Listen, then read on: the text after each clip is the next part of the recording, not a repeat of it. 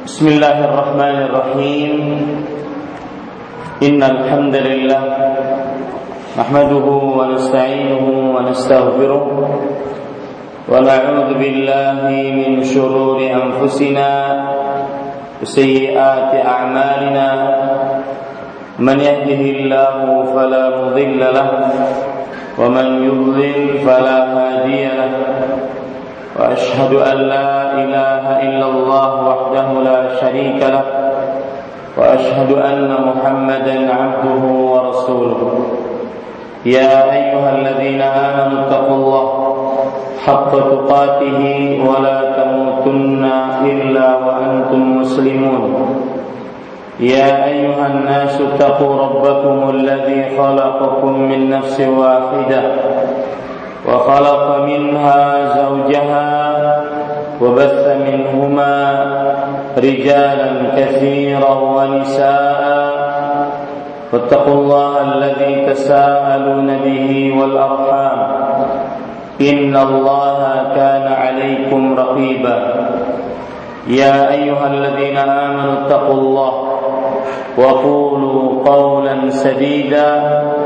يصلح لكم أعمالكم ويغفر لكم ذنوبكم ومن يطع الله ورسوله فقد فاز فوزا عظيما. أما بعد فإن أصدق الحديث كتاب الله وأحسن الهدي هدي محمد صلى الله عليه وعلى آله وسلم وشر الأمور محدثاتها وكل محدثة بدعة وكل بدعة ضلالة وكل ضلالة في النار Alhamdulillah kita bersyukur pada Allah Subhanahu wa taala pada hari ini Selasa pagi menjelang siang 21 Rajab 1438 Hijriah kita memulai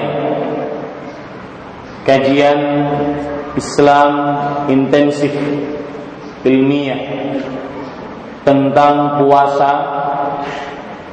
di Masjid Asy-Syarifah Salihah Martapura Kalimantan Selatan ini. Dengan membaca kitab Fikih Sunnah Wanita yang ditulis oleh Fadilatul Syekh Sayyid Kamal Abu Malik Kamal bin Sayyid Salim Hafizahullah Ta'ala. Dan insya Allah Ta'ala Kajian Islam intensif Ilmiah tentang puasa Kita akan selalu adakan Di setiap hari Selasa ini. Setiap hari Selasa pagi antara jam 10 waktu Indonesia Tengah yang berarti jam 9 waktu Indonesia Barat sampai jam 11.30 waktu Indonesia Tengah atau jam 10.30 waktu Indonesia Barat. Dan insya Allah Taala kajian Islam intensif ini akan berkelanjutan berkesinambungan di setiap hari Selasanya. Dan saya membaca kitab Fiqh Sunnatil Nisa, Fikih Sunnah untuk wanita yang ditulis oleh Fadilatul Syekh Abu Malik Kamal bin Sayyid Salim Hafizahullah Ta'ala dan kita mempunyai materi. Saya lihat dari buku terjemahan kita dari mulai halaman 291 sampai halaman 322 berarti berapa halaman itu? 31 halaman. Betul ya Bu? Apa 21 halaman 21 halaman. Hah? 322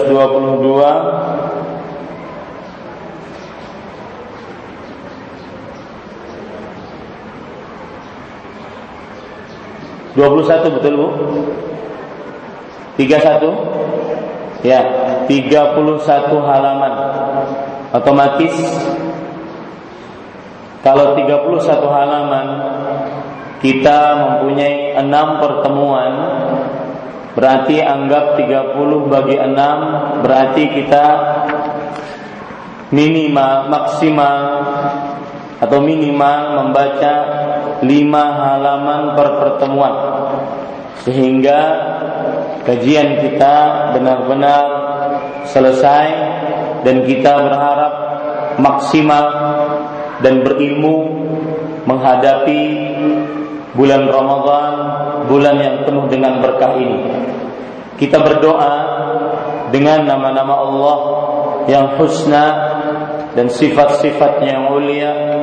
Semoga Allah Subhanahu wa taala memberikan kemudahan, keikhlasan, kekuatan bagi kita untuk mengkaji hal-hal yang berkaitan dengan dengan puasa sebagai bekal kita menghadapi Ramadan bulan yang penuh dengan berkah ini.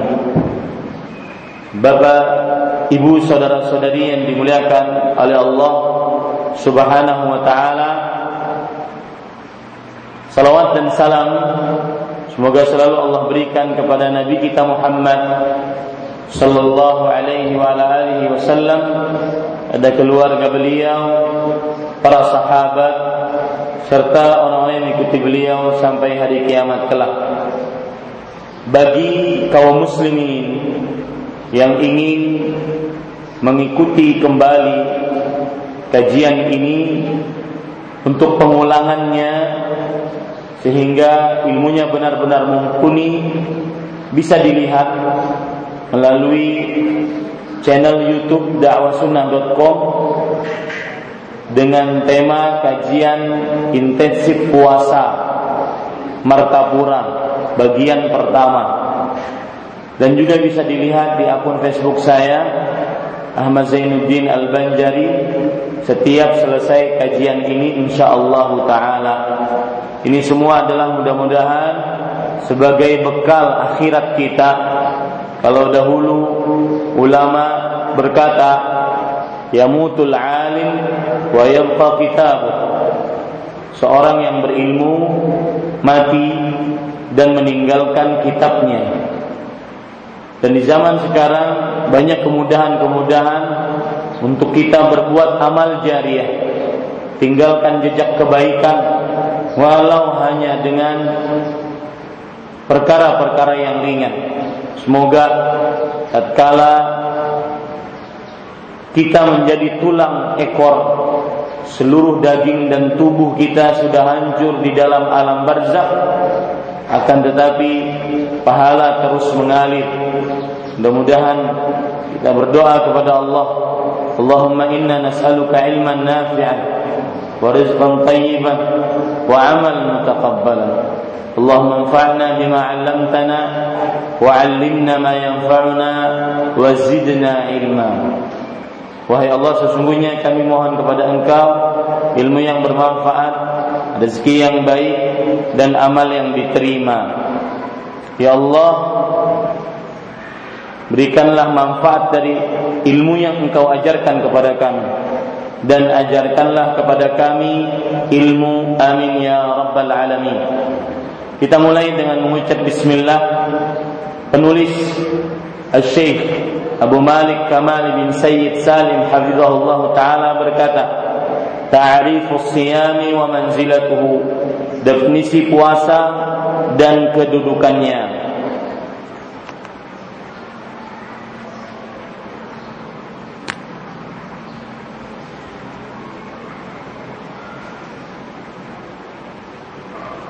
Penulis rahimahullah taala berkata, "As-siyamu huwal imsaku 'anil mufattirati min tulu'il fajri ila ghurubi syamsi ma'an niyyah."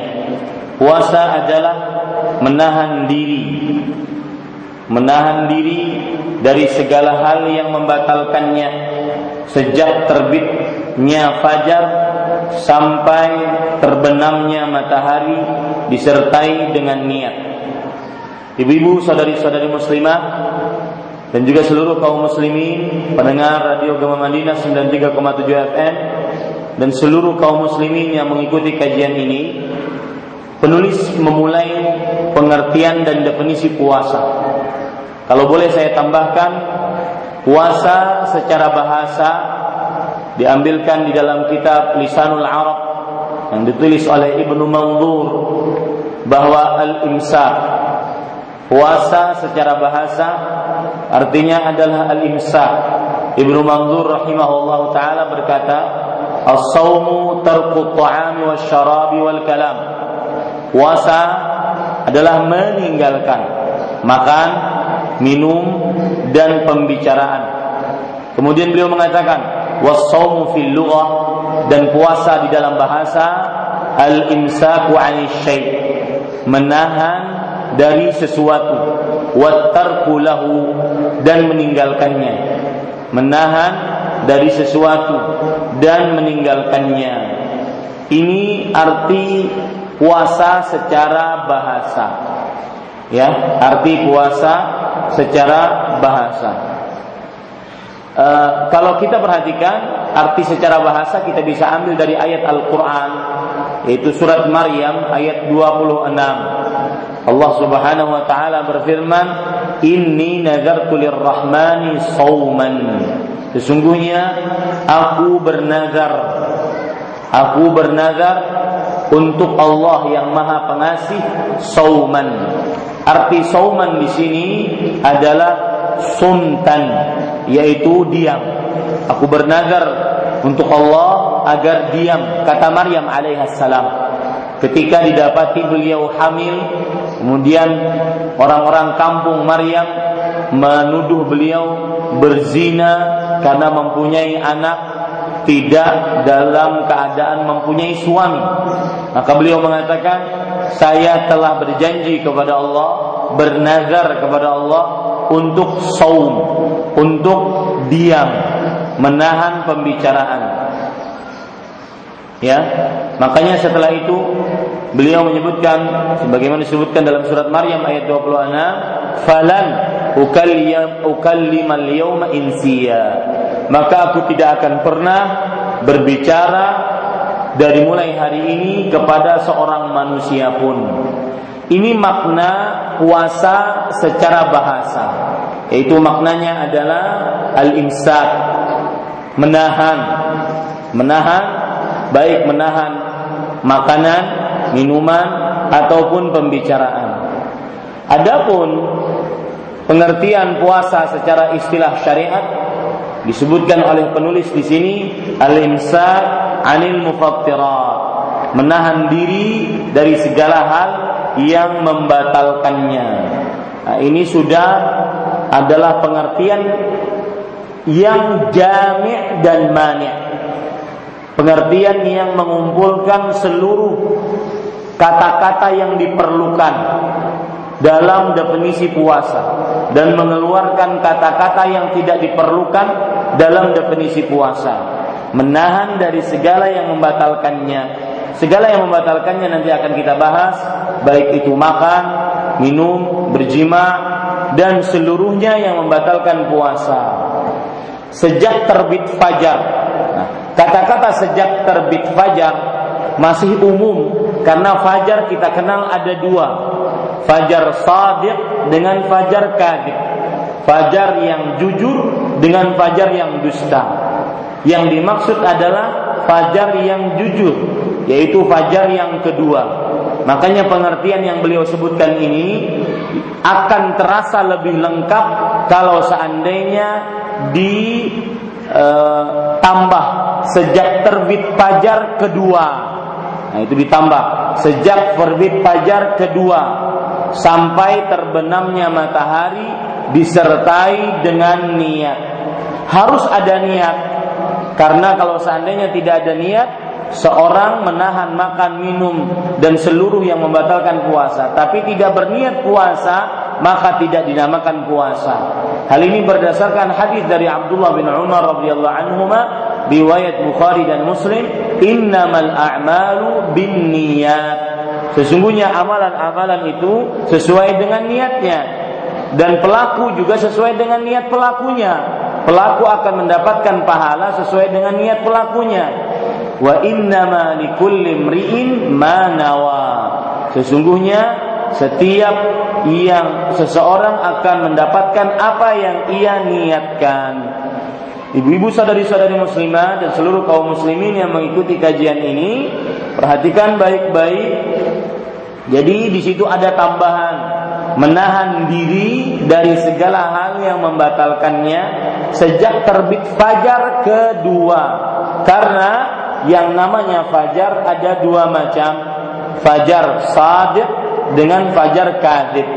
Yang dimaksud kita dilarang untuk makan dan minum bersetubuh dan seluruh yang membatalkan puasa. Karena puasa adalah dari mulai sejak terbit fajar kedua. Allah Subhanahu wa taala berfirman di dalam Al-Qur'an surat Al-Baqarah فكلوا واشربوا حتى يتبين لكم الخيط الأسود من الخيط الخيط الأبيض من الخيط الأسود من الفجر makan dan minumlah sampai terang bagi kalian benang hitam dari benang eh, benang putih dari benang hitam dari masuk waktu fajar surat al-baqarah surat kedua ayat 187 yang dimaksud dengan waktu fajar yang terang benang putih dari benang hitam dijelaskan dalam tafsir Imam Ibnu Katsir rahimahullahu taala yaitu beliau mengatakan wa kana rijalun idza aradu sauma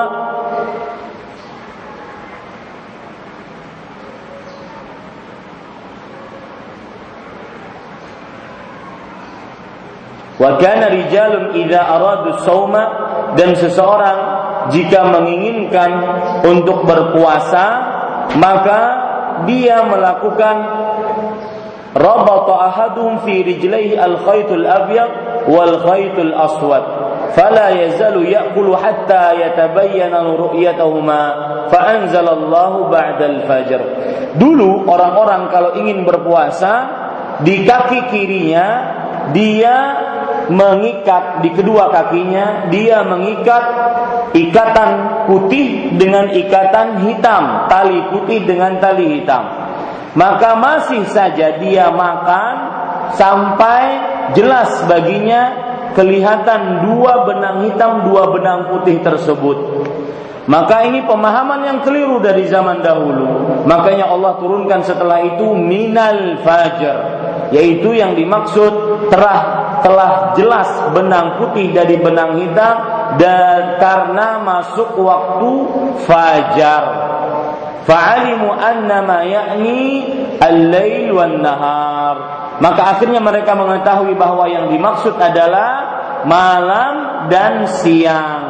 Malam dan siang. Ini ibu-ibu saudari-saudari muslimah yang dimuliakan oleh Allah Subhanahu wa taala. Kemudian penulis mengatakan wa qad ajma'atil ummatu ala wujubi siyami Ramadan. Nah, para ulama bersepakat atas wajibnya puasa Ramadan. Sekarang penulis Hafizahullah taala menyebutkan tentang hukum puasa Ramadan.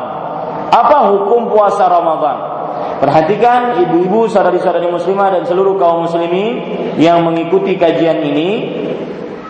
Hukum puasa Ramadan, hukumnya adalah wajib dan fardu ain bagi setiap muslim yang balik dan berakal. Muslim balik dan berakal dan mukim ya wajib bagi setiap muslim balik berakal dan mukim dan mampu serta terlepas dari seluruh larangan-larangan puasa. Ini perlu dicatat karena penulis tidak menyebutkan di sini. Para ulama bersepakat tentang wajibnya puasa Ramadan. Maka wajib untuk siapa? Atas siapa wajibnya? Atas setiap muslim balik berakal, mampu, mukim dan terlepas dari halangan-halangan puasa. Halangan-halangan puasa seperti sakit, afwan, seperti haid, nifas. Ini halangan-halangan puasa. Ini Bapak Ibu saudara-saudari yang dimuliakan oleh Allah Subhanahu wa taala. Berdasarkan dalil dari Al-Qur'an yang disebutkan di antaranya dalilnya tentang kewajiban puasa adalah surah Al-Baqarah surat kedua ayat 183. Allah Subhanahu wa taala berfirman, "Ya ayyuhalladzina amanu kutiba alaikumus shiyam kama kutiba alal ladzina min qablikum la'allakum tattaqun." Wahai orang yang beriman, dituliskan atas kalian Para ulama usul fikih mengatakan salah satu lafal redaksi menunjukkan kepada perintah dan kewajiban adalah kutiba ala. Catat itu baik-baik Bu.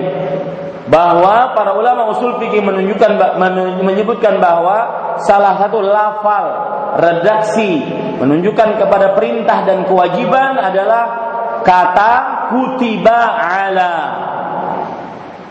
yang berarti diwajibkan atas kalian berpuasa kama kutiba ala alladziina min qablikum. Sebagaimana diwajibkan atas orang-orang sebelum kalian la'allakum tattaqun ya ini dalil pertama tentang wajibnya puasa Ramadan. Dalil yang kedua surat Al-Baqarah surat kedua ayat 185. Allah Subhanahu wa taala berfirman, "Syahrul Ramadan alladzi unzila fihi al-Qur'an hudan lin-nasi wa bayyinatin minal huda wal furqan, faman syahida minkum syahra falyasumhu." Bulan Ramadan yang diturunkan di dalamnya Al-Quran sebagai petunjuk bagi manusia dan sebagai keterangan-keterangan yang jelas dari petunjuk tersebut dan sebagai pembeda antara yang hak dan batil maka barang siapa yang menyaksikan dari kalian bulan tersebut falyasumhu lihat di sini papan tulis kita falyasumhu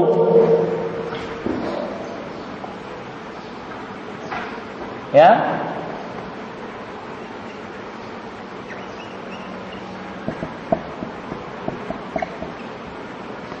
Ya, kata-kata fal yasumhu di sini pakai lam.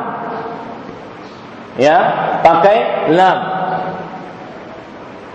Yang disebut dengan lamul amri. Disebut dengan lamul amri. Lam perintah. Yang berarti berpuasalah kalian. Berpuasalah kalian. Nah, itu menunjukkan bahwa puasa adalah perintah dari Allah Subhanahu wa taala. Dan sering kita ulang-ulang wal aslu fil amri lil wujub. Asal hukum perintah menunjukkan kepada kewajiban. Itu dalil-dalil dari ayat Al-Qur'an tentang wajibnya berpuasa. Kemudian ibu-ibu, saya ingin menegaskan wajibnya puasa bagi setiap muslim ya balir berakal kemudian mampu mukim dan terlepas dari larangan-larangan puasa berarti syarat muslim ini syarat wajib dan syarat sah catat itu Syarat muslim, syarat wajib dan syarat sah. Artinya orang kafir puasa, dia tidak sah puasanya dan tidak wajib. Dalam artian karena kekafirannya dia tidak wajib puasa dan tidak sah kalau dia berpuasa. Maka dia syarat Islam adalah syarat wajib dan syarat sah. Kemudian balik Baligh adalah syarat wajib. Dalam artian kalau ada anak kecil berpuasa, puasanya sah tidak Ibu? Ah, Bu? Sah, tetapi dia tidak tidak wajib untuk berpuasa. Berarti syarat balik adalah syarat wajib. Kemudian berakal. Berakal juga syarat wajib dan syarat sah. Dalam uh, afan, syarat sah maksud saya. Dalam artian orang yang tidak berakal maka tidak sah puasanya kalau dia berpuasa. Tidak sah puasanya. Dan juga tidak wajib. Berarti dia dua juga. Syarat wajib dan syarat sah. Akal itu syarat wajib dan syarat sah. Kemudian yang keempat yaitu e, mampu. Mampu di sini adalah syarat wajib. Kalau dia sakit maka tidak wajib dia berpuasa. Kalau dia tua renta maka tidak wajib dia berpuasa. Dia boleh berbuka Ya, kalau dia sakit, sakit di sini nanti kita bagi menjadi dua, sakit yang ironi eh, apa namanya kronis dan sakit yang akut. Sakit yang datang tiba-tiba membuat dirinya lemah, maka dia tidak wajib puasa hari itu. Kalau sakit yang akut dalam artian sakitnya benar-benar terus menerus sulit diharapkan kesembuhannya, maka tidak wajib dia berpuasa. Kenapa? Karena dia tidak sanggup untuk berpuasa. Maka syarat sanggup ini adalah syarat sah. Eh, apa? Syarat wajib. Tidak wajib dia berpuasa karena tidak sanggup. Kemudian mukim harus mukim. Kalau seandainya dia safar tidak wajib dia puasa. Berarti syarat iqamah, syarat mukim berdiam diri di rumahnya, di daerahnya, tidak sedang bersafar, ini syarat wajib. Karena kalau orang berpuasa dalam keadaan safar tidak wajib dia. Tetapi sah berpuasanya kalau seandainya dia ingin berpuasa dan kita akan jelaskan nanti bagaimana keadaan-keadaan puasa tatkala safar. Kemudian khalin minal mawani, terlepas dari larangan-larangan. Terlepas dari larangan-larangan. Larangan di sini maksudnya ada dua, haid dan nifas. Ya. Rasul sallallahu alaihi wasallam bersabda Kunna nahidu fi zaman uh, kata Aisyah radhiyallahu anha kita haid di zaman Rasul sallallahu alaihi wasallam maka kita dilarang untuk berpuasa dan sholat. Ini menunjukkan haid dan nifas adalah larangan dari berpuasa. Ini ibu-ibu saudari-saudari muslimah yang dimuliakan oleh Allah. Kita lanjutkan. Kemudian penulis mengatakan Salah satu uh, afwan saya bacakan wa annahu ahadu arkanil Islam allati alimatid ulimat minad dini bid-darurah wa anna munkiruhu munkirahu kafirun. Para ulama sepakat atas wajibnya puasa Ramadan dan salah satu dari lima rukun Islam yang telah diketahui oleh seluruh kaum muslimin. Mengingkari kewajiban ini dihukumi kafir dan keluar dari Islam. Para ikhwan yang dirahmati oleh Allah, sekarang penulis menyebutkan tentang keutamaan puasa, apa? Kedudukan puasa. Kedudukan puasa. Apa itu kedudukan puasa di dalam agama Islam? Ibu-ibu, saudari-saudari muslimah dan seluruh kaum muslimin yang dimuliakan oleh Allah Subhanahu wa taala. Penulis menyebutkan bahwa puasa adalah salah satu rukun ima, rukun Islam yang lima yang sudah dikenal secara darurat dalam agama Islam. Ya, secara darurat dalam agama Islam. Ini salah satu kedudukan puasa. Salah satu kedudukan puasa yaitu rukun Islam dan arti rukun ibu-ibu sadari-sadari muslimah yaitu mahiyatus syai inti sesuatu. Jadi puasa adalah inti dari Islam. Atau puasa adalah al-janibul aqwa minasyai. Yaitu uh, bagian yang paling terkuat di dalam Islam itu puasa. Itu makna rukun yang disebutkan oleh penulis Habibullah taala. Kemudian Bapak Ibu saudara-saudari yang dimuliakan oleh Allah Subhanahu wa taala, kita ambil lagi pengertian apa? Kedudukan-kedudukan puasa yang lain. Kedudukan puasa yang lain dalam agama Islam. Di antara kedudukan puasa adalah bahwa puasa mendatangkan pahala yang besar dari sisi Allah Subhanahu wa taala. Sebagaimana firman Allah dalam surah Al-Ahzab ayat 35. Allah menyebutkan di dalam ayat tersebut sifat-sifat yang baik. Innal muslimina wal muslimat wal mu'minina wal mu'minat wal qanitina wal qanitat was sadiqina was sadiqat wal wasabirina was sabirat wal qanitina wal qanitat والصادقين والصادقات والصابرين والصابرات والخاشعين والخاشعات والمتصدقين والمتصدقات والصائمين والصائمات والحافظين فروجهم والحافظات والذاكرين الله كثيرا والذاكرات a'addallahu lahum maghfiratan wa ajran azima.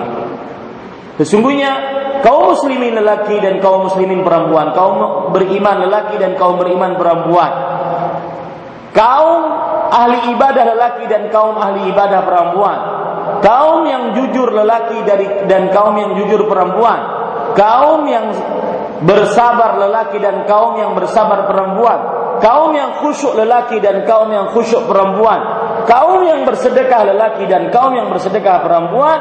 Dan kaum yang berpuasa lelaki dan kaum lelaki yang kaum perempuan yang berpuasa dan kaum lelaki yang menjaga kemaluannya dan kaum perempuan yang menjaga kemaluannya dan kaum lelaki yang berzikir kepada Allah dengan zikir yang banyak dan kaum perempuan yang berzikir kepada Allah dengan zikir yang banyak Allah telah sediakan bagi mereka maghfirah ampunan dan ajran azima, pahala yang besar. Makanya tidak heran Bapak Ibu, saudara-saudari dan seluruh kaum muslimin yang mengikuti kajian ini, Allah Subhanahu wa taala menyediakan untuk puasa pahala yang besar. Sebagaimana dalam hadis riwayat Bukhari, Allah berfirman, Kullu Rasul wasallam bersabda, afwan, kullu amali bani Adam yudha'af illa as-sawm fa innahu li wa ana ajzi. Seluruh amalan puasa, eh, seluruh amalan ibadah dilipatkan pahalanya kecuali puasa. Sesungguhnya puasa milikku dan aku yang akan mengganjar ibadah puasa tersebut tersendiri. Pahalanya besar sampai tidak diketahui, disembunyikan oleh Allah Subhanahu wa taala.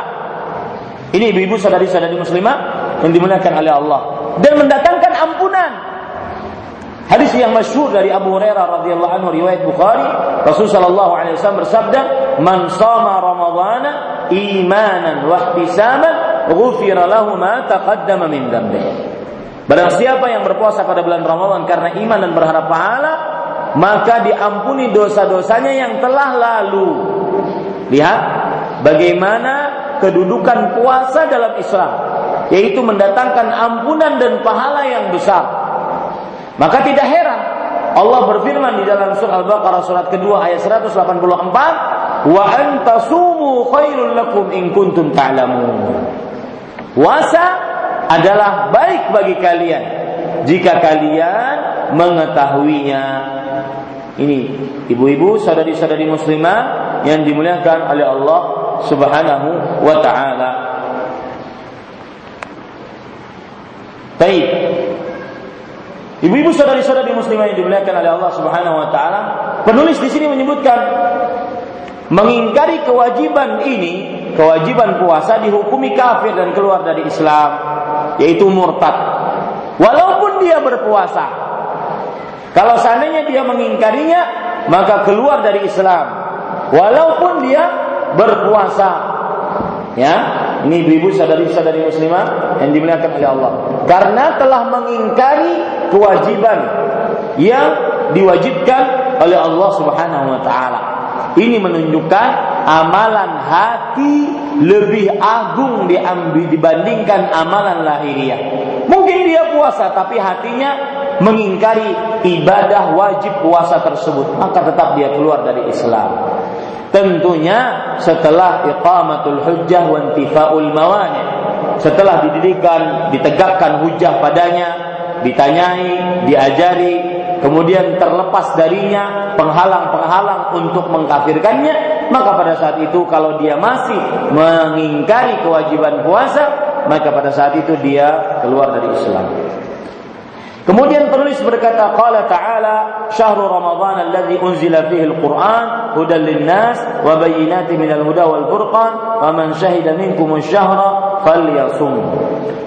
Allah Subhanahu wa taala berfirman pada beberapa hari yang ditentukan itu ialah bulan Ramadan.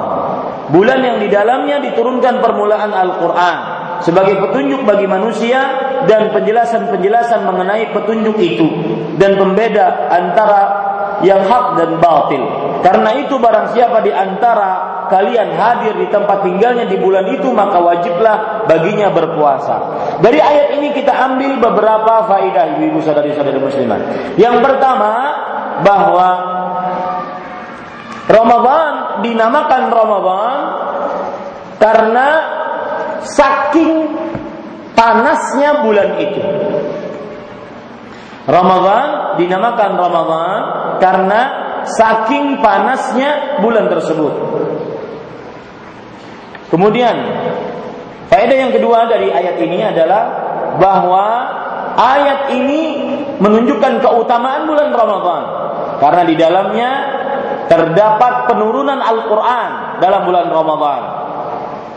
Dari seluruh bulan Allah pilih bulan Ramadan sebagai bulan yang penuh dengan berkah untuk diturunkan Al-Qur'an. Dan penurunan Al-Qur'an tersebut terjadi pada malam Qadar atau Lailatul Qadar di 10 hari terakhir bulan Ramadan. Karena Allah Subhanahu wa taala berfirman, "Inna anzalnahu fi lailatul qadar." Sesungguhnya kami turunkan Al-Qur'an pada Lailatul Qadar. Ini faedah yang kedua. Faedah yang ketiga, ibu-ibu saudari-saudari muslimah yang dimuliakan oleh Allah Subhanahu wa taala, bahkan Bahkan, ini faedah yang ketiga, seluruh kitab-kitab suci diturunkan dalam bulan Ramadan.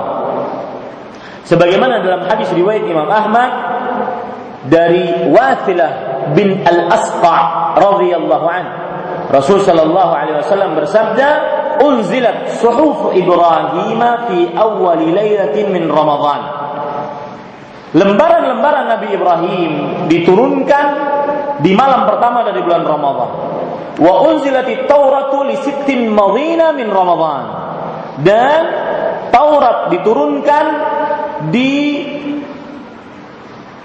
malam ketujuh dari bulan Ramadan.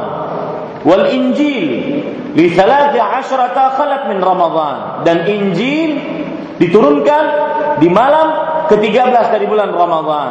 Wa unzil al-Quran li arba'in wa khalat wa ishrina khalat min Ramadan. Dan uh, Al-Quran diturunkan di malam yang ke-25 dari bulan Ramadan.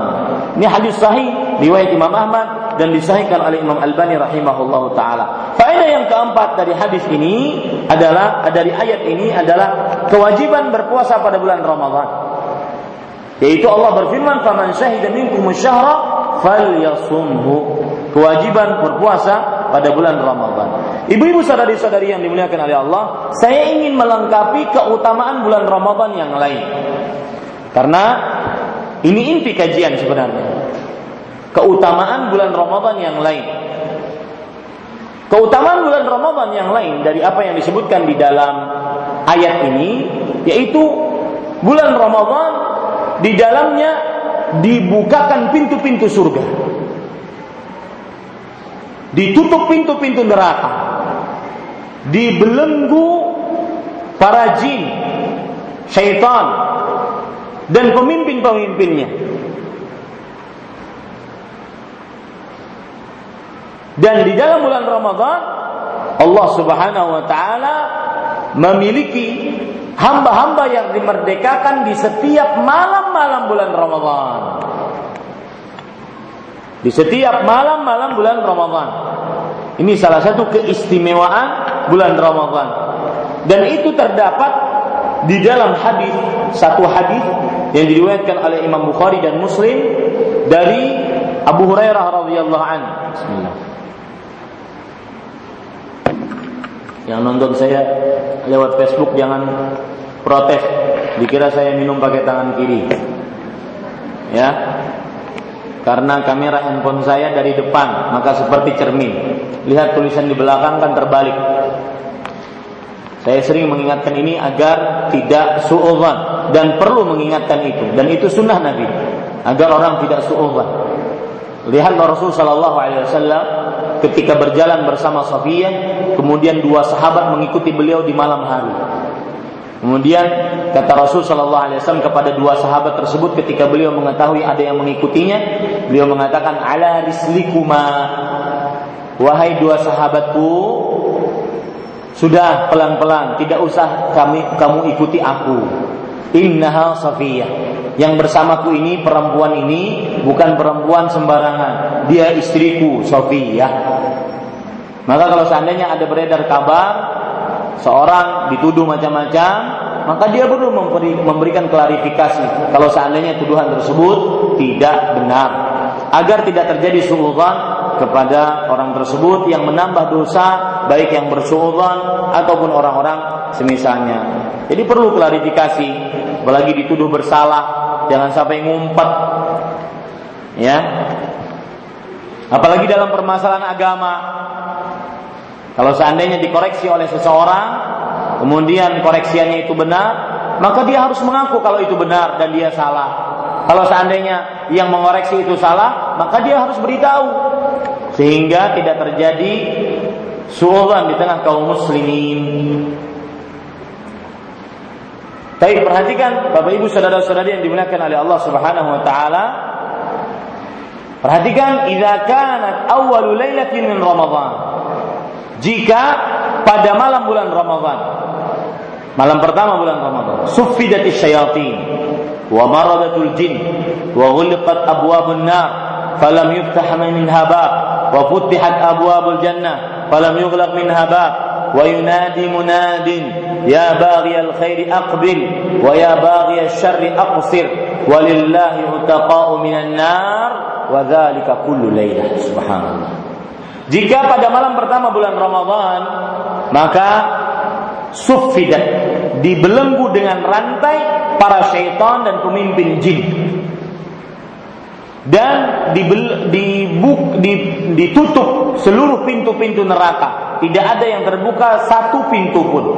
Dan dibukakan seluruh pintu-pintu surga, tidak ada yang terbuka tertutup satu pintu pun. Kemudian ada suara yang menyeru, "Wahai pencari kebaikan, sambutlah Ramadan. Wahai pencari keburukan, cukupkan di bulan Ramadan." Dan Allah Subhanahu wa taala memiliki hamba-hamba yang dimerdekakan dari api neraka dan itu di setiap malam bulan Ramadan. Ini Bapak Ibu saudara-saudari yang dimuliakan oleh Allah.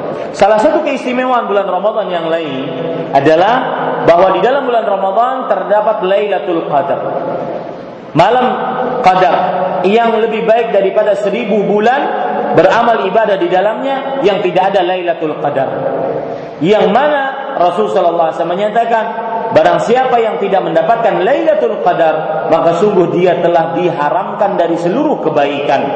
Sebagaimana dalam sebuah hadis riwayat Imam Ibnu Majah dari Anas bin Malik radhiyallahu an, "Inna hadha syahra qad hadarakum wa fihi lailatul khair min alfi syahr. Man hurimaha faqad hurimal khairu kulluhu wa la yuhram khairuha illa illa mahrum."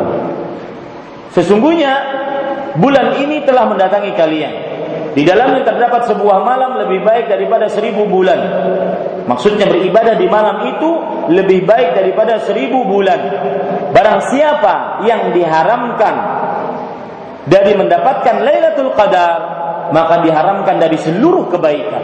Dan tidak ada yang diharamkan kebaikan Lailatul Qadar kecuali orang yang benar-benar merugi. Keutamaan uh, bulan Ramadan yang lain adalah bahwa Ramadan waktu dikabulkannya doa-doa. Maka apabila Anda letih membaca Al-Qur'an, jangan lupa berdoa. Apa sulitnya berdoa? Minta apa sulitnya minta? Ya, karena Ramadan adalah waktu dikabulkannya doa-doa. Makanya ayat di dalam surat ayat-ayat tentang puasa dari mulai ayat 183 sampai 186 yang menunjukkan ayat-ayat puasa di 186 sebelum ayat terakhir 187 Allah Subhanahu wa taala berbicara tentang doa Wa idza sa'alaka 'ibadi 'anni fa inni qaribun ujibu da'watad da'i idza da'an. Dan jika hamba-hambaku berkata bertanya kepadaku tentang aku, maka sesungguhnya aku adalah dekat aku mengabulkan doa-doa orang yang berdoa jika ia berdoa kepadaku. Falyastajibuni. Ayolah berdoa kepadaku. Wal yu'minu bi dan berimanlah aku akan mengabulkannya kepadaku. La'allahum yarshudun. Agar mereka mendapatkan petunjuk. Ayat ini Al-Baqarah 186 adalah ayat-ayat yang menunjukkan tentang puasa. Jadi Allah berfirman tentang puasa dari mulai Al-Baqarah 183 sampai 187. Di tengah-tengah atau sebelum ayat terakhir 186 Allah berbicara tentang e, doa, menunjukkan bahwa puasa Ramadan saatnya berdoa, memperbanyak doa. Bahkan di dalam hadis sebagai penjelasan hadis riwayat Imam Al-Bazzar dari Abu Sa'id Al-Khudri radhiyallahu an Rasul sallallahu alaihi wasallam bersabda wa inna likulli muslimin fi yaumin wa lailah da'watan mustajabah sesungguhnya bagi setiap muslim di malam hari dan siang hari bulan Ramadan ada sebuah doa yang dikabulkan oleh Allah Subhanahu wa taala. Ya, ini indahnya bulan Ramadan ibu-ibu sadari-sadari muslimah yang dimuliakan oleh Allah Subhanahu wa taala. Baik. Ibu-ibu sadari-sadari muslimah yang dimuliakan oleh Allah, kita sekarang masuk kepada hadis yang dibawakan oleh penulis. Wa qala sallallahu alaihi wasallam bunyal islamu ala khams. Syahadati an la ilaha illallah wa anna muhammadan rasulullah wa iqamis salat wa ita'iz zakah wa hajjil bait wa shaumi ramadan. Rasulullah sallallahu alaihi wasallam bersabda yang artinya Islam itu dibangun di atas lima perkara. Syahadat bahwa tidak ada ilah yang hak selain Allah dan Muhammad adalah Rasulullah sallallahu alaihi wasallam mendirikan sholat, mengeluarkan zakat, menunaikan haji, berpuasa dalam bulan Ramadan. Ustaz, kenapa urutannya tidak sama? Yang kita kenalkan dua kalimat syahadat rukun pertama, mendirikan sholat rukun kedua, kemudian berpuasa pada bulan Ramadan rukun ketiga, mengeluarkan zakat rukun keempat, dan menunaikan ibadah haji rukun kelima. Kenapa dalam hadis ini seperti ini? Maka jawabannya, ibu-ibu sadari-sadari muslimah, ada riwayat lain yang menunjukkan urutan-urutan yang kita kenal. Dua kalimat syahadat, puasa Ramadan, ber, apa, mendirikan sholat, berpuasa Ramadan, membayar zakat dan berhaji, itu ada di riwayat yang lain. Penulis menyebutkan di sini riwayat yang lainnya. Demikian. Ya, jadi jangan heran urutan urutannya bukan sesuatu yang baku. Baik. Kita sekarang lanjutkan aksamus aksamus siam, macam-macam puasa. Macam-macam puasa. Siyamul fard wa huwa ala thalathati aqsam, siyam Ramadan, siyamul kafarat wa sanadhkuruhu mu'arraf mufarraqan fi mawadhi' siyamun nadhar wa sanadhkuruhu fi abwabin nadhar. Puasa wajib satu puasa wajib terbagi dalam tiga jenis puasa wajib ini. A. Puasa Ramadan yaitu berpuasa di dalam bulan Ramadan. Ini wajib. Bagaimana sudah kita jelaskan tadi. B. Puasa kafar, puasa denda. Seperti misalkan kafaratul yamin, denda karena bersumpah, sumpahnya dilanggar. Ya, kemudian puasa zihar, kafaratul zihar, puasa bersumpah untuk tidak menggauli istri lagi akan tetapi ternyata cuma uh, di lisan saja ya melihat jempol istri saja udah nggak tahan ini sok laki-laki sok seperti ini ya laki-laki yang keras hatinya Kecuali kalau seandainya memang sang istri pernah melakukan kesalahan dan kesalahannya fatal, baik dari sisi agama, ibadah, akhlak, maka itu wajar. Tapi kalau tidak ada kesalahan, atas dosa apa Anda menyakiti seorang perempuan yang lemah? Ini tidak pantas seorang lelaki menjadi pemimpin uh, rumah tangga seperti ini. Kafarat, masalah ini akan dijelaskan dalam pembahasan tersendiri. Puasa nazar, Seseorang bernazar untuk berpuasa. Kalau saya sembuh, saya bernazar berpuasa. Ini namanya puasa nazar. Ya, masalah ini akan dibahas pada bab khusus tentang nazar. Kemudian pembagian kedua siyamut tatawwu, puasa-puasa sunnah. Nanti berikut penjelasannya. Baik, kita sekarang membahas puasa Ramadan. Ya, membahas tentang puasa Ramadan. Huwa wajibun ala kulli muslimatin balighatin aqilatin sahihatin ghairi maridah muqimatin ghairi musafirah tahiratin minal haid wal nifas. Puasa Ramadan diwajibkan atas setiap muslimah. Tentunya penulis di sini berbicara atas nama muslimah karena bukunya fikih sunnah wanita sebenarnya juga muslim dan muslimah ya puasa Ramadan diwajibkan atas setiap muslimah yang balik berakal sehat tidak sakit mukim bukan musafir, suci dari haid dan nifas. Ah, ibu-ibu saudari-saudari muslimah yang dimuliakan oleh Allah Subhanahu wa taala, ini sudah kita bahas tadi bahwasanya puasa Ramadan diwajibkan atas setiap muslim balik berakal selain mukim e, mampu selain wanita yang haid dan nifas. Kita ambil dalilnya satu-satu ibu-ibu saudari-saudari muslimah yang dimuliakan oleh Allah Subhanahu wa taala. Dalil Islam. Apa dalil Islam bahwa seorang muslim diwajibkan berpuasa dan yang kafir tidak wajib dan tidak sah puasanya. Dalilnya adalah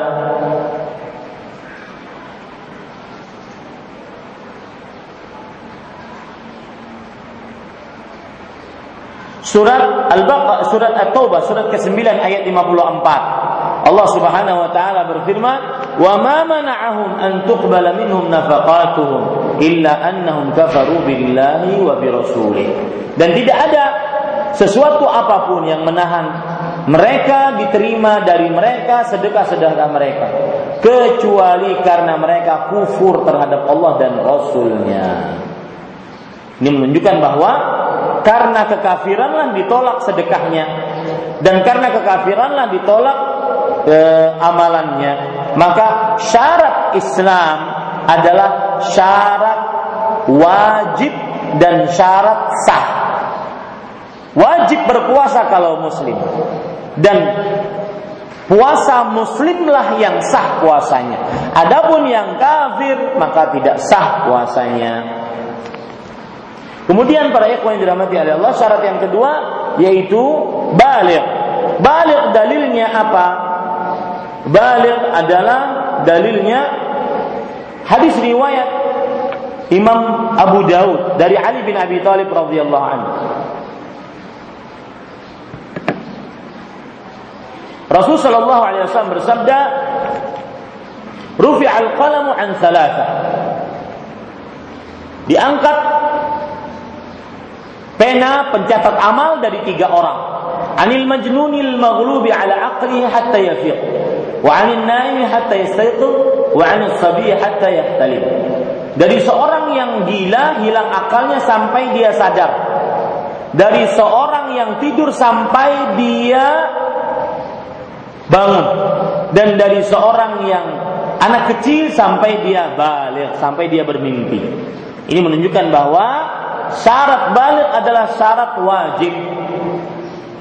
Bukan syarat sah.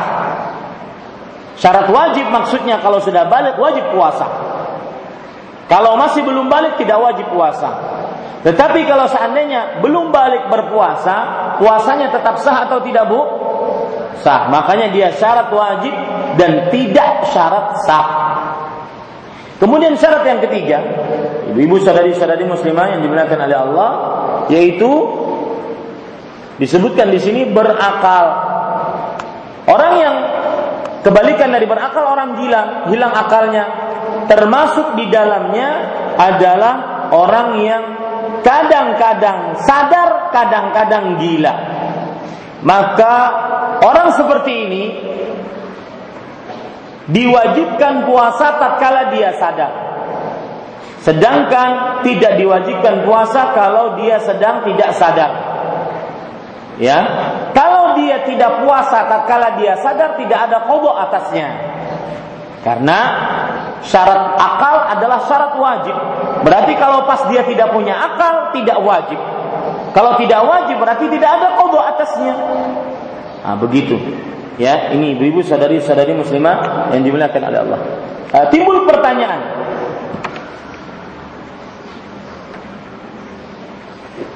Timbul pertanyaan, kenapa syarat akal berakal adalah syarat puasa?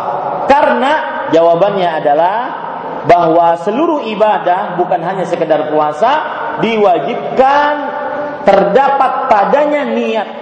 Sedangkan orang yang berakal tidak dapat meletakkan niat. Makanya harus berakal agar bisa berniat. Kalau tidak berniat maka tidak sah amalnya. Ini Bapak Ibu saudara saudari yang dimuliakan oleh Allah Subhanahu wa taala.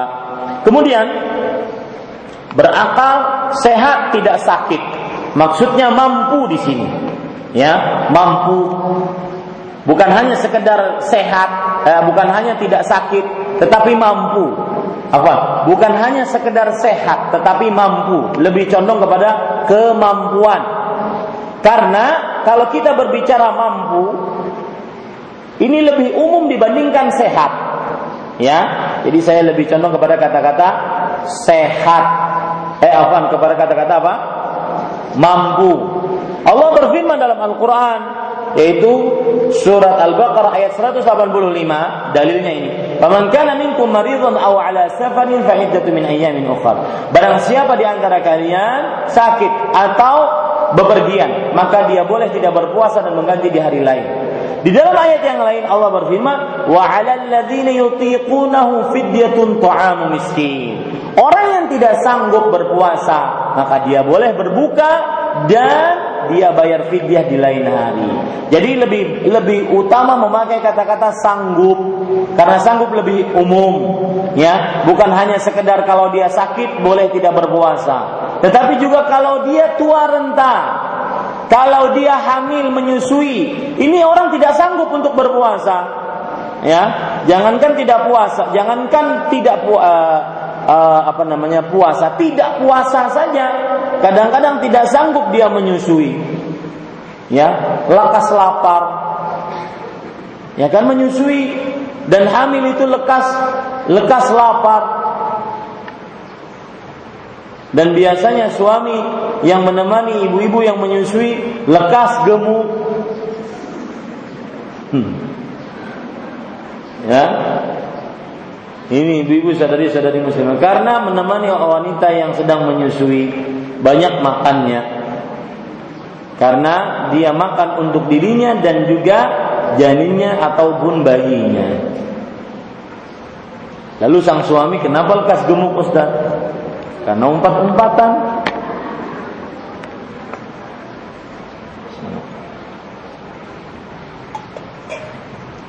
Kita lanjutkan, ibu-ibu sadari-sadari muslimah yang dimuliakan oleh Allah Subhanahu wa taala. Jadi uh, ada orang yang tidak sanggup, tidak sanggup baik itu sakit, baik itu karena tua renta, sakit itu dibagi menjadi dua, sakit yang uh, mungkin datang tiba-tiba atau sakit yang terus menerus sulit diharapkan kesembuhannya atau tua renta ataupun dia wanita yang haid, eh, wanita yang menyusui ataupun hamil. Nah, ini ibu-ibu saudari-saudari muslimah yang dimuliakan oleh Allah Subhanahu wa taala. Baik. Kita lanjutkan, ibu-ibu saudari-saudari muslimah yang dimuliakan oleh Allah. Syarat yang kelima yaitu mukim. Di sini disebutkan mukim bukan musafir. Kalau musafir maka tidak wajib untuk berpuasa. Boleh tidak musafir berpuasa? Boleh. Sah puasanya. Makanya syarat iqamah, syarat mukim adalah syarat wajib saja. Baik, kemudian terlepas dari larangan-larangan yaitu suci dari haid dan nifas. Sebagaimana hadis Rasul riwayat Bukhari, Nabi Muhammad sallallahu alaihi wasallam bersabda, "Alaisat idza hadat lam tusalli wa lam tasum?" Bukankah kalau wanita itu haid, dia tidak puasa dan tidak ber e, tidak sholat dan tidak berpuasa. Baik, kemudian penulis mengatakan Qala Allah Ta'ala ya ayyuhalladzina amanu kutiba alaikumus siyam kama kutiba alal ladzina min qablikum la'allakum tattaqun ayyaman ma'dudat faman kana minkum maridan aw ala safarin fa iddatu min ayyamin ukhra Wahai orang yang beriman, diwajibkan atas kalian berpuasa Sebagaimana diwajibkan atas orang-orang sebelum kalian berpuasa. Agar kalian bertakwa yaitu dalam beberapa hari tertentu. Maka barang siapa di antara kalian sakit atau dalam perjalanan lalu ia berbuka, maka wajiblah baginya berpuasa sebanyak hari yang ditinggalkannya itu pada hari-hari lain. Al-Baqarah 183 184. Ibu-ibu sadari-sadari muslimah yang dimuliakan oleh Allah, ada pelajaran menarik dari ayat ini, yaitu tentang sejarah sejarah puasa Ramadan. Ya, perhatikan sejarahnya. Bagaimana sejarahnya puasa Ramadan? Ibu-ibu, saudari-saudari muslimah yang dimuliakan oleh Allah Subhanahu wa taala. Jadi puasa Ramadan mempunyai tahapan-tahapan. Ya. Mempunyai tahapan-tahapan. Yang pertama,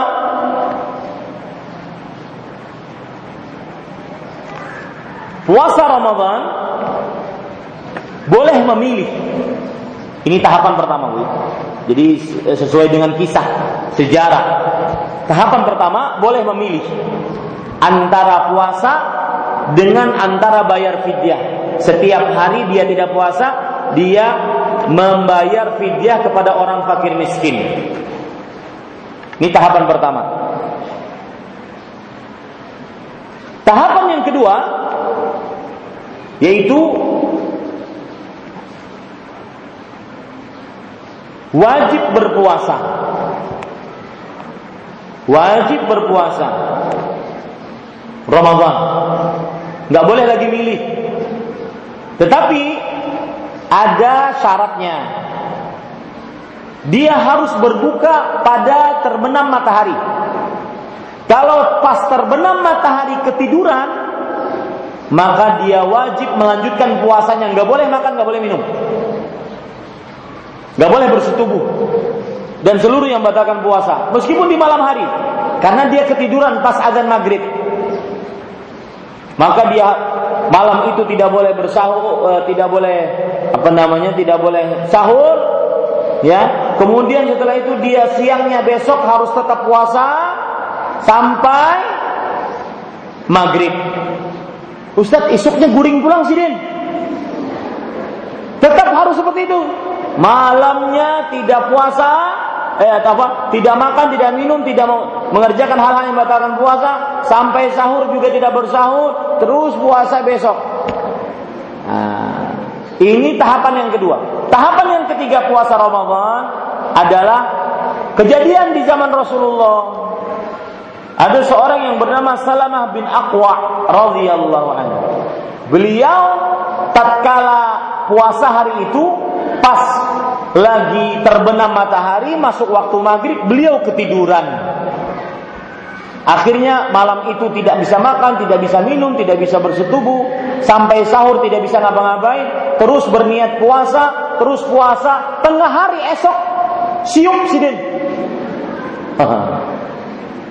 Ya, maka akhirnya Allah mewajibkan puasa Ramadan dan diperbolehkan makan malam bersetubuh di malam hari meskipun ketiduran pas bulan Ramadan. Ini tahapan yang ketiga.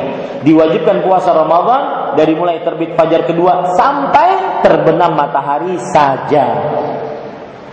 Nah, itu disebutkan oleh Allah Subhanahu wa taala di dalam Al-Qur'an dari mulai surah Al-Baqarah ayat 183 sampai 187. Ini adalah uh, tingkatan-tingkatan puasa atau tahapan-tahapan puasa sejarah-sejarah puasa dari dulu seperti itu.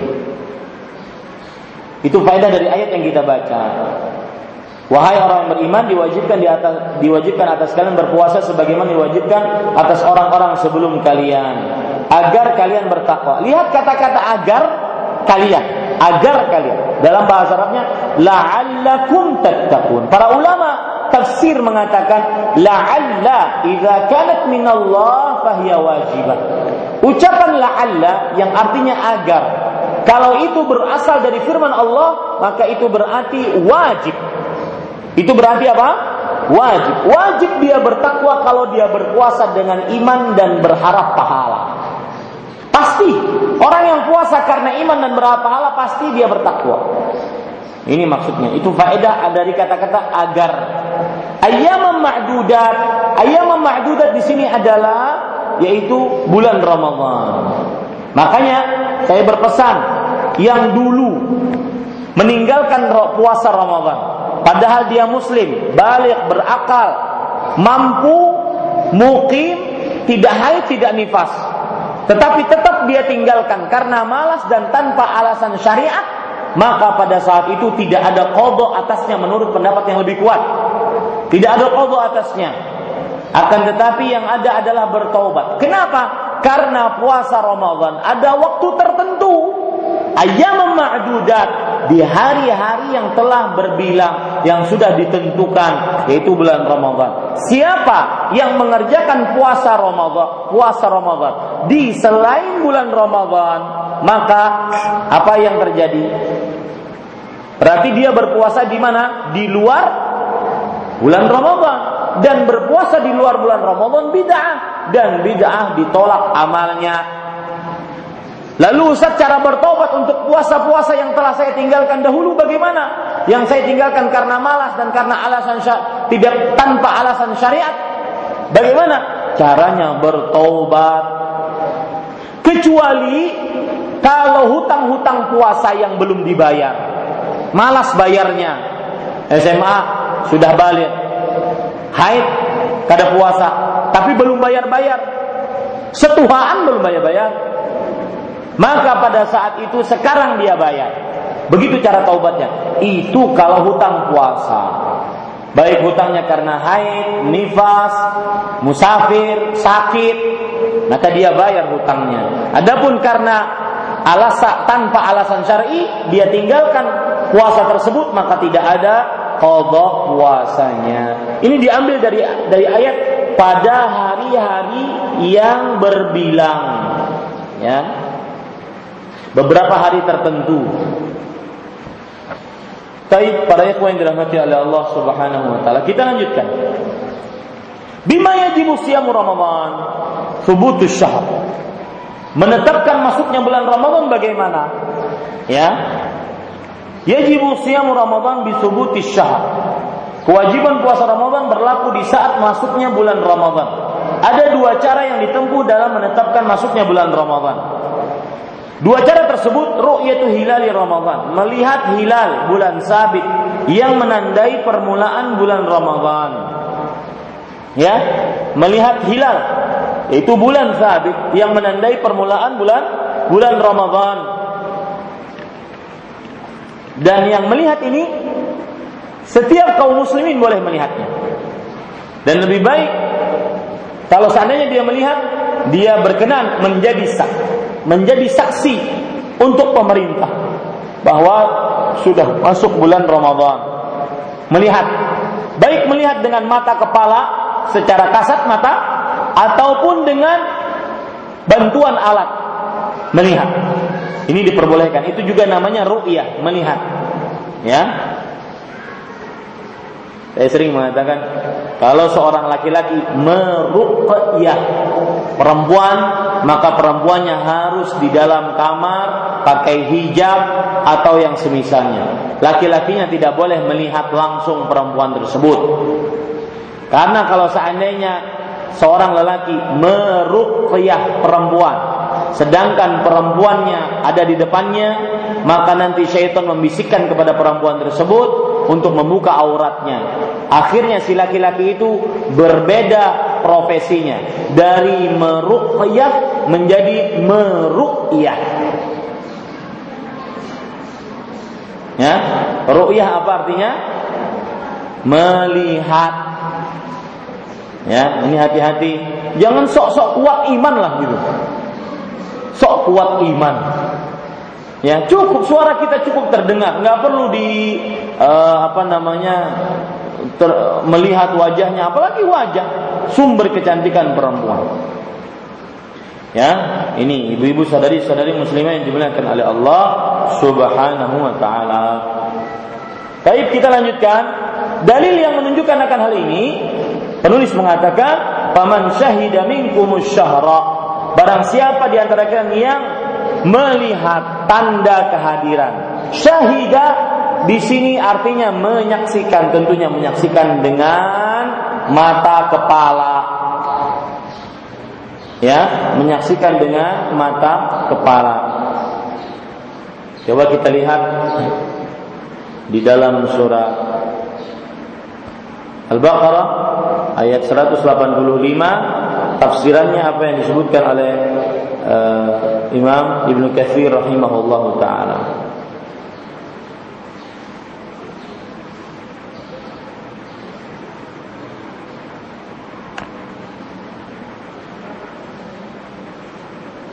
Ya, tidak disebutkan di sini syahidah. Yang jelas syahidah dengan mata kepala. Ya, karena barang siapa di antara kalian melihat tanda kehadiran itu, maka hendaklah ia berpuasa pada bulan itu. Surah Al-Baqarah ayat 185. Baik. Kemudian penulis mengatakan, "Wa Ali bin Umar radhiyallahu anhuma anna Nabi sallallahu alaihi wasallam qala" Dan dari Abdul diriwayatkan dari Ibnu Umar radhiyallahu anhu bahwa Nabi Muhammad sallallahu alaihi wasallam bersabda, Ibnu Umar panggilan nama aslinya Abdullah bin Umar. Kenapa dipanggil dengan Ibnu Umar yang artinya anaknya Umar? Karena yang terkenal Umarnya. Itu sahabat Nabi yang ketiga yang termulia sepeninggal para nabi dan para rasul, kemudian Nabi Muhammad, kemudian Abu Bakar As-Siddiq. Yaitu sahabat Nabi yang kedua maksud saya, yang termulia bahwa Nabi Muhammad SAW bersabda, jika kalian melihatnya, yaitu hilal Ramadan, maka berpuasalah. Dan jika kalian melihatnya, maka berhentilah puasa untuk hari raya. Apabila pandangan kalian terhalang awan, maka genapkanlah hitungan bulan menjadi 30 hari.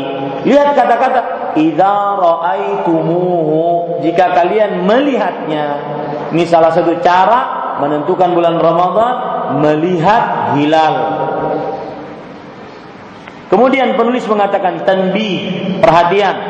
Ma'rifatul hilal innama hiya birru'ya la bil hisabat al falakiyah. Metode yang paling tepat untuk mengetahui hilal adalah dengan melihat langsung, tidak dengan metode hisab ilmu falak. Wa dhabtu makanit tulu' bil hisab la yasih. Perhitungan dengan hisab ilmu falak tidak sah.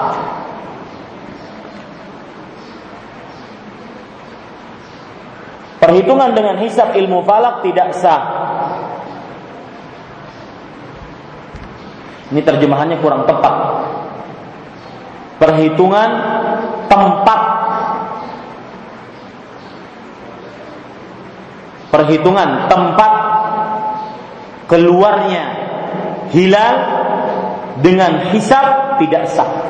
Maksudnya apa? Gini, seakan-akan penulis ingin mengatakan kepada kita, wahai kaum muslimin, gunakan ru'yah di dalam menentukan bulan Ramadan, bukan dengan hisab. Kenapa? Karena antara tempat dengan tempat yang lain berbeda-beda. Ada yang dataran tinggi, ada yang dataran rendah, ada yang uh, sering uh, mendung, ada yang terang benderang, beda-beda. Makanya tidak bisa ditentukan dengan hisab, hanya bisa ditentukan dengan ru'yah, yaitu dengan melihat. Ya, karena semua daerah berbeda-beda. Tempat keluarnya uh, hilal menurut beberapa daerah berbeda dengan berbeda dengan yang lainnya. Dikarenakan daerah-daerah yang berbeda-beda. Itu maksudnya. Wa idza ra'a wahidun adlun يوثق به هلال رمضان فإنه يعمل بخبر عند أكثر أهل العلم. ويدل ذلك على ذلك حديث حديث ابن عمر رضي الله عنهما قال تراءى الناس الهلال فرأيته فأخبرت رسول الله صلى الله عليه وسلم فصام وأمر الناس بصيامه. Jika ada orang yang dianggap adil dan terpercaya menyatakan bahwa ia melihat hilal yang menandai masuknya bulan Ramadan, maka menurut pendapat kebanyakan ulama, pertanyaannya, pernyataannya diterima. Jadi gini, kalau ada saksi yang melihat hilal satu orang saja, lalu dia ngadu ke pemerintah dan orang ini dikenal dengan adil, orang ini dikenal dengan selamat agamanya, akhlaknya, tidak masuk ke dalam uh, nama-nama residivis misalkan ataupun kriminal, maka dia diterima walaupun hanya satu orang. Walau hanya satu orang. Dalil yang memperkuat hal ini adalah hadis Ibnu Umar radhiyallahu anhu. Ia berkata, para sahabat berusaha mengamati hilal. Ternyata akulah yang berhasil melihatnya. Maka aku sampaikan hal itu kepada Rasul Shallallahu Alaihi Wasallam. Mendengar berita tersebut, beliau mulai berpuasa keesokan harinya dan memerintahkan semua orang untuk mengikutinya berpuasa. Lihat di sini yang mengadukan telah melihat hilal hanya Abdullah bin Umar sendirian maka tidak mengapa kalau seandainya orang itu benar-benar melihat dan dia terpercaya, persaksiannya diterima.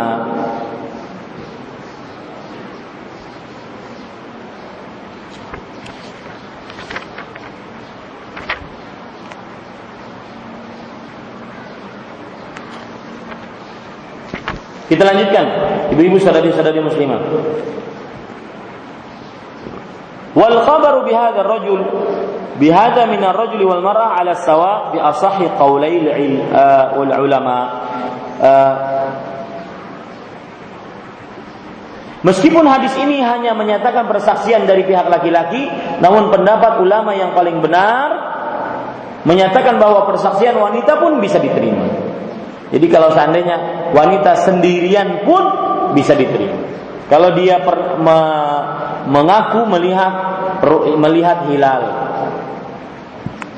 karena asal hukumnya tidak ada perbedaan antara laki-laki dan perempuan di dalam syariat Islam kecuali yang dibedakan dengan dalil yang sahih.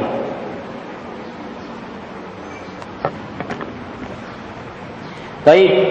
Penulis kemudian mengatakan, "Wa amma hilalu Syawal fala yakfi fi isbatihi illa syahadatu adlain 'inda jamaahiril ulama liqaulihi sallallahu alaihi wasallam fa in faman syahida fa in syahida syahidan fasumu aftiru. Fa in syahida syahidan fasumu aftiru. Hilal yang menandai masuknya bulan Syawal menurut pendapat kebanyakan ulama tidak cukup dengan satu orang saksi saja. Penetapannya harus didasari kesaksian dua orang yang adil. Dan hal ini berdasarkan sabda Nabi Muhammad SAW riwayat Imam An-Nasai dan Imam Ahmad jika ada orang yang adil bersaksi telah melihatnya hilal, telah melihat hilal, maka hendaklah kalian berpuasa dan berhari raya. Ini menunjukkan bahwasanya untuk bulan Syawal penentuan satu Idul Fitri harus dua dianjurkan dua persaksiannya. Adapun Ramadan maka tidak dianjurkan apa Ramadan kalau satu saja maka sudah mencukupi asalkan adil dan terpercaya. Yang kedua, ikmalu iddati Sya'ban 30. Yang kedua adalah menyempurnakan jumlah hari bulan Sya'ban menjadi 30 hari. Ini cara kedua menentukan awal bulan Ramadan. ya menyempurnakan hari bulan Syaban menjadi 30 hari. Penulis berkata, "Fa idza lam takuni ru'yatul hilal ma'a khuluwi sama ma'a min mawani' ar-ru'ya lailatul 30 min Sya'ban atimmu Sya'ban 30 wa asbihu muftirin." Jika hilal tidak terlihat pada malam 30 Syaban dengan keadaan langit yang cerah tanpa ada penghalang apa pun, maka bilangan hari bulan Syaban digenapkan menjadi 30 hari. Dengan demikian, keesokan harinya belum berpuasa. Ya, jadi malam ke-30, misalkan ini tanggal 29 Syaban, malam nanti, sore nanti kita lihat, oh ternyata nggak kelihatan. Kalau nggak kelihatan, maka di e, disempurnakan jumlah hari bilangan bulan Syaban menjadi 30 hari. Baik. Dengan demikian keesokan harinya belum berpuasa.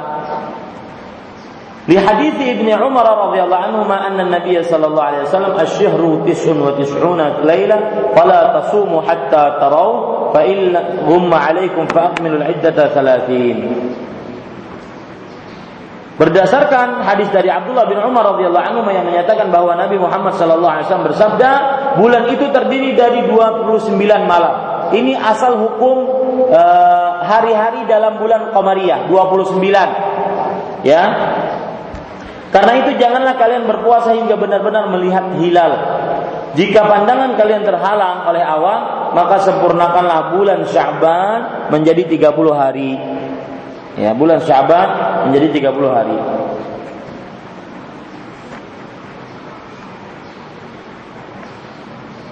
Idza ru'ya al-hilalu fi balad fa innahu yalzamu sa'iral baladi allati tattafiqu ma'ahu fil matali' wa hadza a'dalu aqwalil ulama wa huwa ikhtiyaru Syekhul Islam Ibnu Taimiyah. Nah, ini penting nih. Jika hilal terjadi terlihat di suatu negara, maka seluruh negara yang berada dalam satu tempat munculnya bulan. Satu tempat munculnya bulan. Seperti Asia Tenggara, satu tempat munculnya bulan. Maka negara-negara lain yang sudah melihat eh, apa? Negara-negara lain yang lain mengikuti yang sudah melihat. Indonesia melihat sebelum Malaysia, Singapura, kemudian Brunei, ya sudah melihat duluan Indonesia. Maka pada saat itu negara-negara samping-sampingnya mengikutinya. Inilah pendapat yang paling tepat di antara sekian pendapat ulama dan merupakan pendapat yang dipilih oleh Syekhul Islam Ibnu Taimiyah rahimahullahu taala. Baik Ibu, eh, selesai kajian kita targetnya lima halaman cuma dapat dua. Tidak mengapa insya Allah kita tambah pada pertemuan-pertemuan selanjutnya eh, tentang kajian intensif puasa ini. Masih ada waktu sekitar 10 menit. Kalau ada yang bertanya maka dipersilahkan.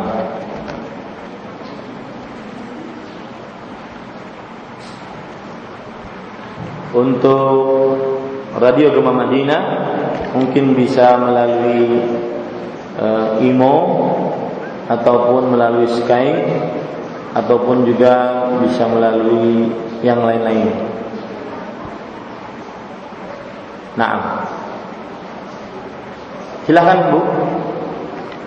Pendengar dari Radio Gema Madinah bertanya, Assalamualaikum warahmatullahi wabarakatuh. Apa hukumnya sholat berjamaah bagi laki-laki, fardu kifayah atau fardu ain? Maka jawabannya hukumnya adalah wajib fardu ain bagi setiap muslim balik berakal. Ya, dia wajib kecuali yang mungkin dia tidak mampu. Wajib. Usahakan pertanyaan sesuai dengan apa bulan Ramadan ya. Pertanyaan sesuai dengan bulan Ramadan saja. Yang tidak bulan Ramadan maka tidak diterima. Silakan Bu. Waalaikumsalam warahmatullahi wabarakatuh. Wafiq barak.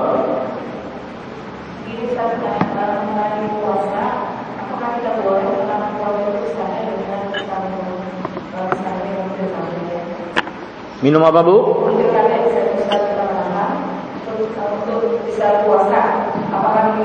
saya diperbolehkan sekarang. Terus yang kedua, misalnya kita juga misalnya saya membayar kartu keuangan. Uh, eh, itu boleh kan saya ketika bayar uang di uh, bulan nanti berikutnya. Yang kedua belum paham bu? Maksudnya gitu, misalnya perusahaan saya kita tinggalani uh, yang puasanya. Tidak ada halaman misalnya waktu kita mau uh, membayar puasa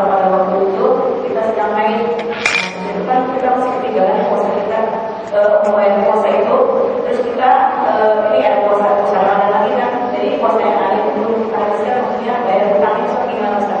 Sudah datang Ramadan kembali. Iya. Nah, Ya, ada itu. ya pertanyaan pertama yang berkaitan dengan apa tadi? Masalah menahan Menahan ya. Ya. Be- e, memakan obat penahan haid sehingga tidak haid sehingga bisa maksimal puasa Ramadan sebulanan penuh. Maka jawabannya adalah perbuatan seperti ini khilaful aula tidak utama. Dia bukan haram, bukan makruh, tetapi tidak utama. Kenapa? Karena haid adalah sesuatu yang Allah sudah tabiatkan kepada kaum Hawa dari perempuan dari apa keturunan eh, kaum perempuan dari muslimah. Maka pada saat itu seorang muslimah menerima apa yang Allah telah tetapkan. Dan tentunya di sana banyak hikmah-hikmah kenapa perempuan tetap mendapat haid meskipun di bulan Ramadan dan apabila dia mendapati haid maka dia tidak wajib dan tidak sah berpuasa dan mengkodok di lain hari. Dan insya Allah taala pahalanya tidak berkurang. Jadi jawabannya khilaful aula tidak utama perbuatan seperti itu. Baik. Yang kedua yaitu terlambat mengkodok puasa Ramadan sudah datang Ramadan kembali bagaimana maka jawabannya kalau sudah datang Ramadan kembali dia berpuasa Ramadan, kemudian setelah Ramadan dia membayar hutangnya segera. Ya, dia membayar hutangnya segera. Sehingga tidak terlambat lagi dan dia bertobat kepada Allah atas kelalaiannya membayar hutang puasa Ramadan sehingga datang Ramadan selanjutnya. Sebagian ulama ada yang mengatakan untuk penebusan atas keterlambatannya ini dia bayar fidyah. Saya lebih condong kepada tidak bayar fidyah karena belum ada dalil yang kuat dan sahih. Wallahu a'lam. Pertanyaan dari pendengar Radio Gema Madinah, apa hukumnya puasa di bulan Ramadan? Satu bulan penuh, tapi dia tidak sholat fardu, cuma sholat isya, taraweh saja. Apakah puasa satu bulan penuh tadi sah? Mohon nasihatnya, jazakallahu khairan. Waalaikumsalam warahmatullahi wabarakatuh. Seorang yang meninggalkan sholat wajib, baik itu meninggalkan sesekali atau meninggalkan seluruhnya, maka puasanya tidak ada manfaatnya. Karena yang meninggalkan sholat hukumnya kafir. Rasul Shallallahu Alaihi Wasallam bersabda dalam hadis riwayat Tirmidzi, Inna baina rajuli wasyirki wal kufri tarkus salah. Jarak antara seseorang dengan kesyirikan dan kekufuran adalah meninggalkan sholat. Faman tarakaha faqad kafar. Siapa yang meninggalkannya maka sungguh dia telah kafir. Dan orang yang kafir tidak diterima amalnya. Dalam hadis riwayat Muslim Rasul sallallahu alaihi wasallam bersabda, "Al-ahdu alladhi bainana wa bainahumus salah." Faman tarakaha faqad kafar. Perjanjian antara kami orang muslim dengan mereka orang kafir adalah salat. Siapa yang meninggalkannya maka sungguh dia telah kafir. Ini wallahu a'lam. Nah, silakan. Assalamualaikum warahmatullahi wabarakatuh. Waalaikumsalam warahmatullahi wabarakatuh.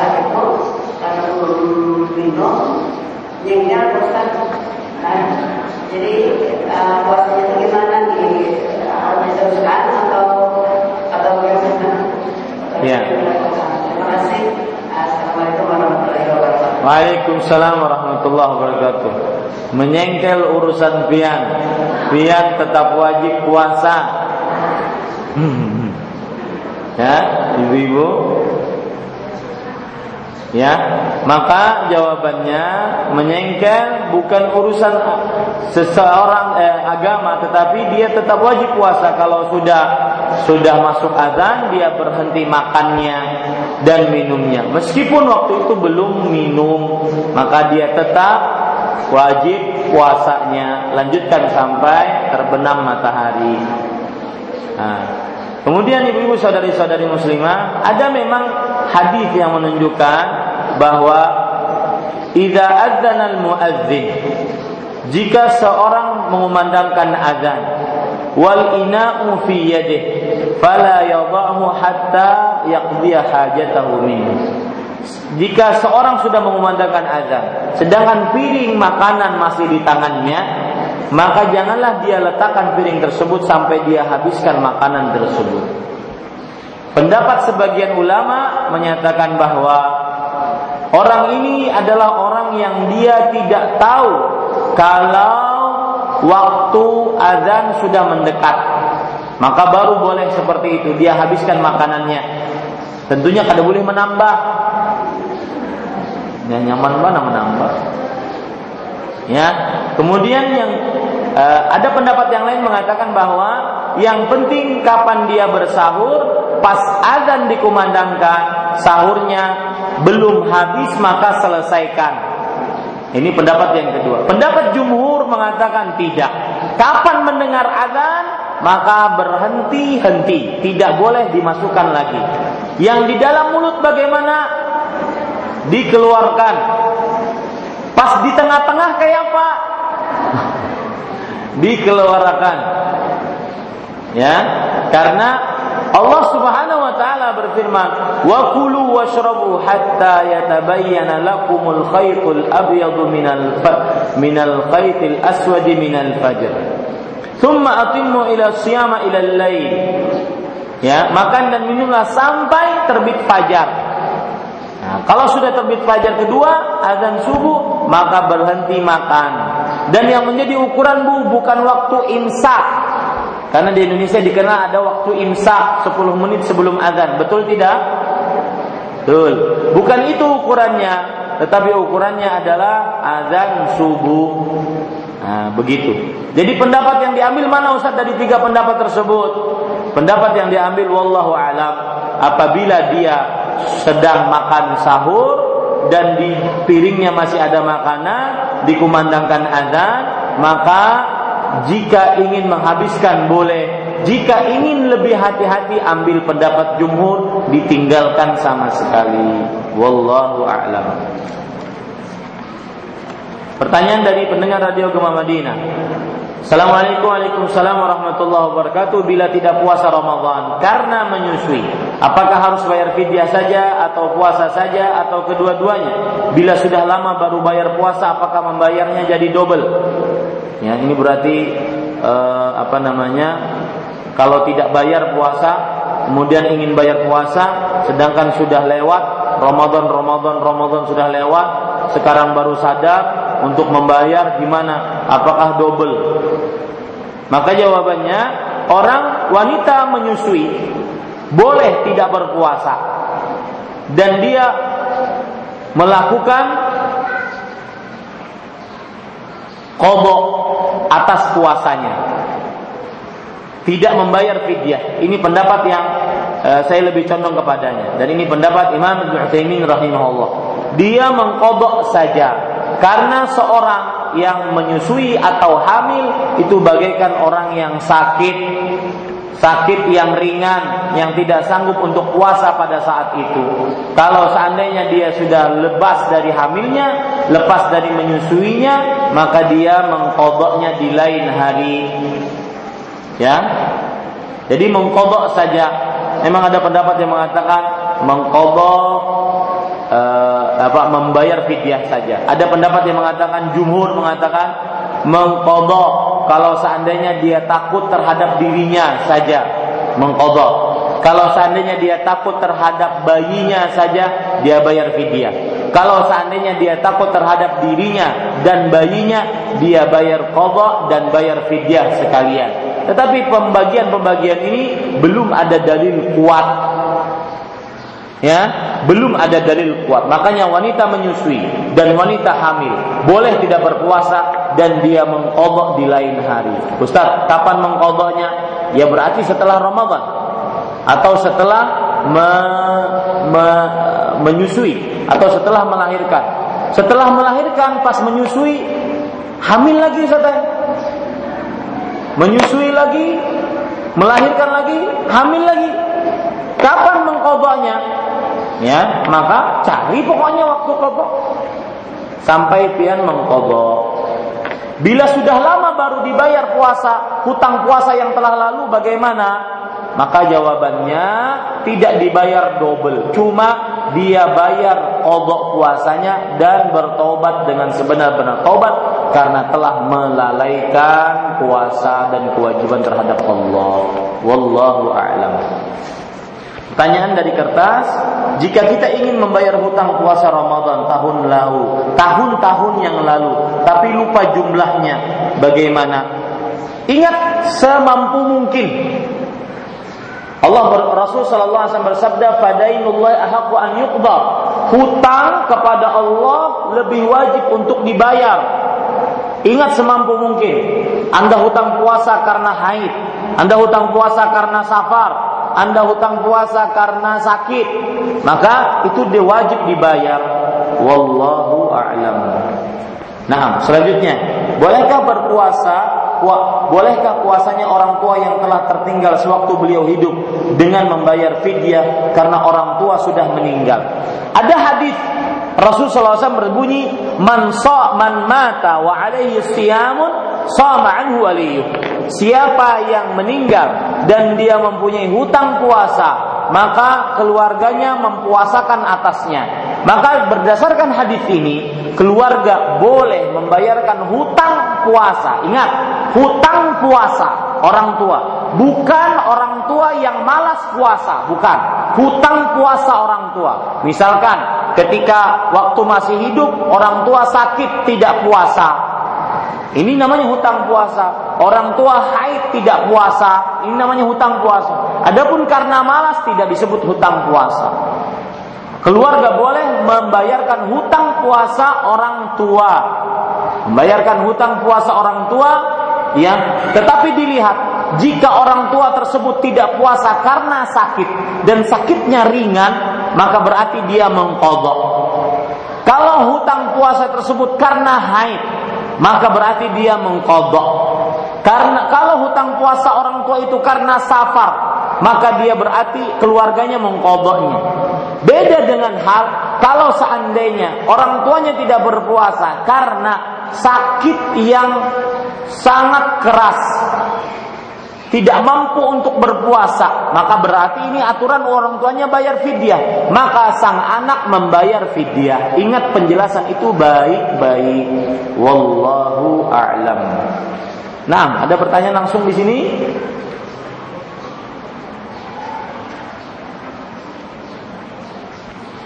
Pertanyaan dari pendengar Radio Gema Madinah. Assalamualaikum warahmatullahi wabarakatuh. Dalam penentuan awal Ramadan dan Syawal. Ada seorang ustadz yang menyatakan kita tidak boleh mengikuti pemerintah karena metode yang digunakan pemerintah bukan dengan ru'yah dan hisab tapi menggunakan keduanya. Apakah ini benar? Tidak benar. Pemerintah kita walhamdulillah menggunakan ru'yah lebih mendahulukan ru'yah. Hisab hanya sebatas penguatan. Wallahu alam. Dan mengikuti pemerintah dalam hal ini hukumnya wajib bukan sunnah Nabi Muhammad SAW bersabda dalam hadis riwayat Imam Tirmidzi, "As-shaum yauma yasumun wal fitru yauma yuftirun." Berpuasa tatkala manusia seluruhnya puasa dan berbuka tatkala manusia seluruhnya berhari raya. Maka pada saat itu kita mengikuti keputusan yang resmi yang hanya memilikinya siapa? Siapa Bu? Pemerintah bukan organisasi Nih, perhatikan. Ya, pemerintah, keputusan yang resmi di tangan pemerintah bukan keputusan organisasi.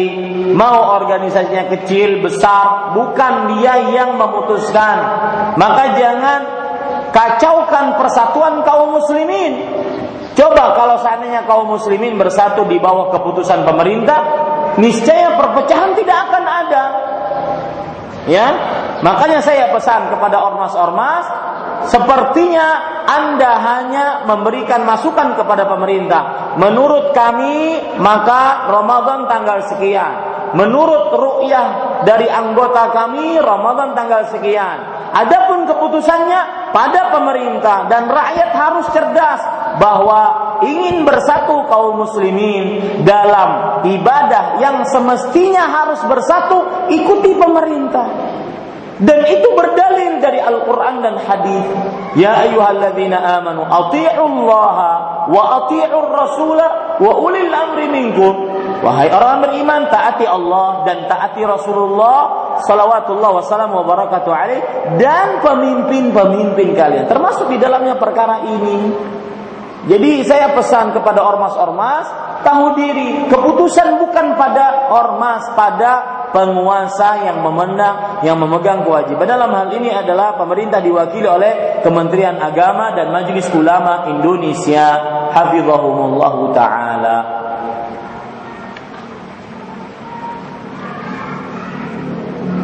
Nah, cukup kiranya ini yang bisa saya sampaikan.